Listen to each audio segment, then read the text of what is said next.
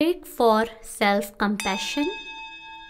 To begin this meditation, please bring kind awareness to why you choose this topic, how your belly, chest, and head each feel when you reflect on this topic, the emotions that you can associate with these visceral feelings the positive or negative impact of any stories you believe in regarding this topic, the fact that many others are feeling similarly about this topic as you, how you might feel with increased awareness around this topic, when you can apply increased mindfulness to this topic in your day to day life.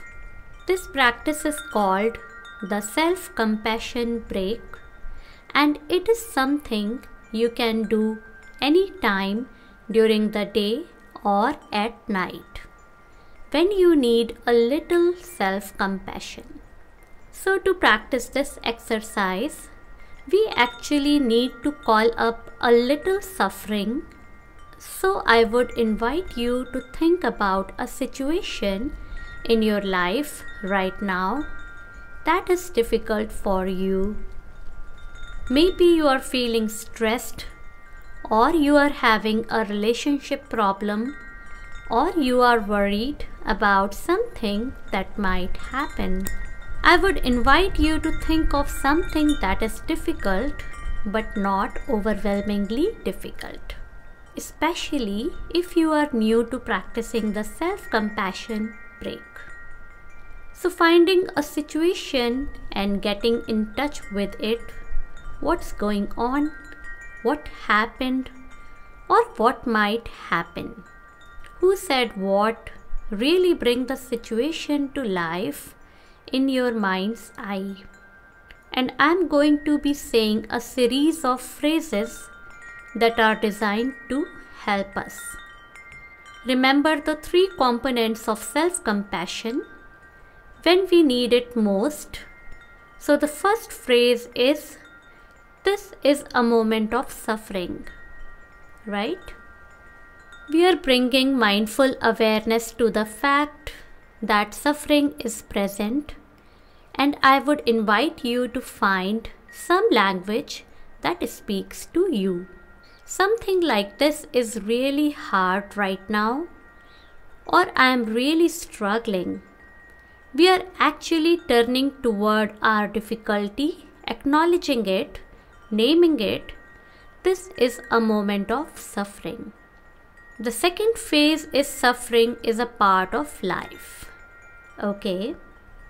We are reminding ourselves of our common humanity. Suffering is a part of life. And again, finding language that speaks to you it may be something like it's not abnormal to feel this way. Many people are going through similar situations, right? The degree of suffering may be different, the flavor of suffering may be different. But suffering is a part of life and part of human being. And then the third phrase is May I be kind to myself in this moment? And to support bringing kindness to yourself. I would invite you to perhaps put your hands over your heart or some other place on your body that feels soothing and comforting. Feeling the warmth of your hands, the gentle touch, letting those feelings of care stream through your fingers. May I be kind to myself? And using any language that supports that sense of kindness. Perhaps language you would use with a good friend you cared about who was going through a very similar situation, you know. It may be something like, I am here for you. It's going to be okay.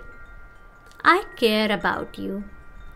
You can even try using a diminutive if that feels comfortable, you know.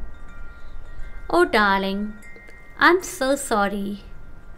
Or you can try calling yourself by your first name, anything that feels natural to express your deep wish that you be well and happy and also free from suffering. And then letting go of the practice and noticing how your body feels right now. Allowing any sensations to be just as they are. Allowing yourself to be kind.